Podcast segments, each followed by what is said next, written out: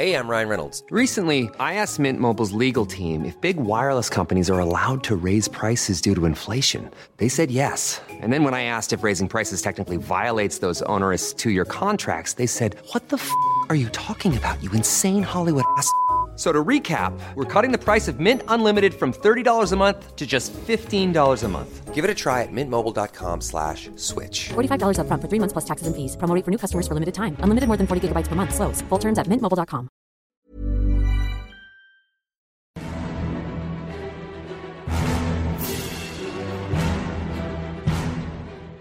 Euh, critiquer une religion ne peut jamais être euh, ne peut jamais être supérieur au fait d'assassiner quelqu'un et on ne peut certainement pas ôter la vie parce que une personne euh, se permet de critiquer une religion. On a le droit de la critiquer, que ce soit une religion, un dogme, une idée, il faut qu'elle soit critiquable. C'est comme ça qu'on avance, c'est comme ça que les idées avancent et c'est pour ça que l'éducation et, les universités, les écoles sont censées e- e- exister c'est pour permettre la critique.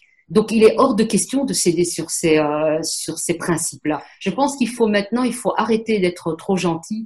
Euh, il faut vraiment s'affirmer, euh, dire aux gens qui ne sont pas racistes euh, quand ils quand ils veulent critiquer, quand ils pensent que tuer quelqu'un c'est pas normal. Quand on voit qu'on attaque euh, des journalistes parce qu'ils font des carrés, parce qu'ils dessinent et ils font des caricatures, euh, je pense qu'il faut leur dire non, vous n'êtes pas raciste, vous devez absolument euh, défendre votre liberté d'expression. J'ai l'impression aussi qu'à un moment donné, euh, il y a un problème sur le plan des concepts, c'est-à-dire quel type de société voulons-nous?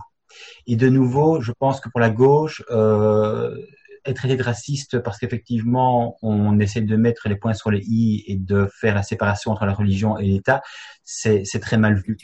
Ce racisme finalement de cette gauche euh, complaisante et euh, qui utilise pour les voix, mais pas que, il y a aussi cette lâcheté, parce qu'il faut aussi euh, nommer, c'est que euh, ces personnes-là ne savent pas comment faire pour régler le problème, et comme on sait, ils veulent toujours des solutions euh, tout de suite euh, euh, clés sur porte, et qui, euh, qui leur promettent ces solutions, ce sont évidemment les islamistes qui sont présents sur le terrain, et euh, même si eux sont minoritaires, euh, c'est eux qui, euh, qui, euh, qui, qui, qui sont dans l'espace, c'est eux qui, euh, qui s'engagent, c'est eux qu'on entend, et forcément, euh, c'est vers eux que les politiques vont en premier lieu. quand j'avais débattu avec une candidate à la députation de, de la France insoumise dans ma ville, j'avais discuté sur le marché avec une candidate à la députation qui m'expliquait euh, mais, mais tu sais, raciste, donc euh, tu sais, Cyril, vous connaissez un petit peu mon discours et parfois je suis taxé de raciste et elle m'a dit, mais tu sais, Cyril, tu développes un discours qui est proche du, du, du Front National.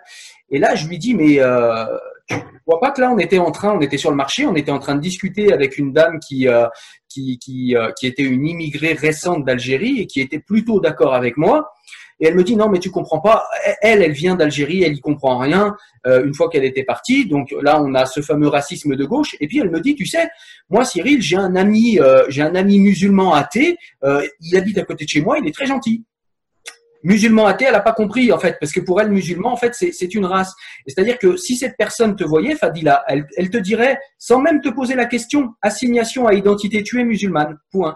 Il faut que maintenant que l'État cesse euh, de nous parler d'amalgame, et maintenant il faut vraiment passer à un stade supérieur. Il faut, il faut que l'État, et quand je dis l'État, parce qu'on pourrait me dire oui, mais qu'est-ce que tu veux dire par l'État? Je veux dire les politiques. Il faut qu'ils fassent un geste fort là. Maintenant, il faut, il faut qu'ils puissent mettre des lois qui protègent les citoyens euh, contre ces phénomènes, ces phénomènes de violence. On a une France qui est euh, très universaliste et on voit quand elle est attaquée, peut-être qu'elle l'avait oublié la France, mais on voit que quand elle est attaquée par euh, les, euh, les modèles de société plutôt anglo-saxons et multiculturels, on voit qu'il y a une réaction épidermique. Et on a ouvert les frontières, on essaye de faire une Europe. Et, et, puisqu'on va faire société tous ensemble, eh bien, est-ce qu'il n'est pas temps de se poser la question si on souhaite adopter le modèle français ou si on souhaite adopter le modèle justement anglo-saxon euh, de laïcité? Et je pense qu'il faut que chacun se positionne, chacun réfléchisse d'abord euh, et puis chacun se positionne là-dessus. On a, on a laissé euh, le, le pouvoir aux religieux, on a laissé euh, le pouvoir à certaines personnes euh, qui, qui ouais, les délinquants, trafic de drogue, etc. dans certains quartiers. Et c'est eux qui ont pris finalement le pouvoir. Et on, on le voit donc chez vous, on le voit dans, dans certains dans certains euh, endroits à Paris comme Seine-Saint-Denis, etc. Mais à, à Bruxelles, euh, c'est également la même chose en fait. Hein. Euh, Pourtant, on est censé vivre ensemble. Nous, on n'est pas dans des HLM, on vit pas dans des HLM, on a aussi, euh, euh, les gens sont plutôt dans des maisons euh, assez agréables. Ce qui se vit aux États-Unis finit toujours par, par, arriver chez nous. Il y a ce sentiment quelque part aussi de, de, de culpabilité extrêmement, extrêmement fort qui fait que quelque part on n'ose pas prendre la, la parole de manière claire. Hein.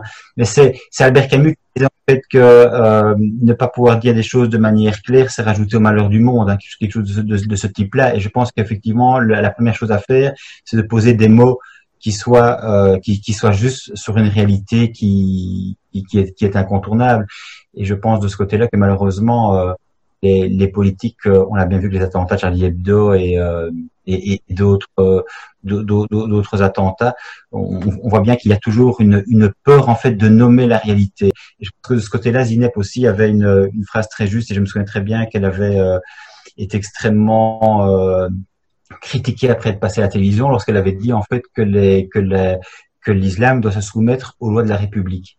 Et je pense que tout est là en réalité. En une seule phrase, elle a, elle a résumé le problème. Parce qu'il y en a qui ont l'apostasie facile quand on a un terroriste. C'est-à-dire, en gros, ah oui, mais ça, c'est pas l'islam, le gars n'est pas musulman, même si c'est réclamé de l'islam. Donc, du coup, on n'a pas à se prononcer. Du coup, in fine, il n'y a pas de critique à faire au sein, du, au sein des corpus idéologiques islamiques. Euh, moi, si j'arrive à les comprendre, c'est parce que j'étais de l'intérieur je sais comment ils fonctionnent, je les ai écoutés, entendus. Euh, je, je, sais, je, connais le, fonctionnement, la manière aussi d'envoyer de, les messages, de, de, discuter avec les jeunes, avec les femmes, avec les pères.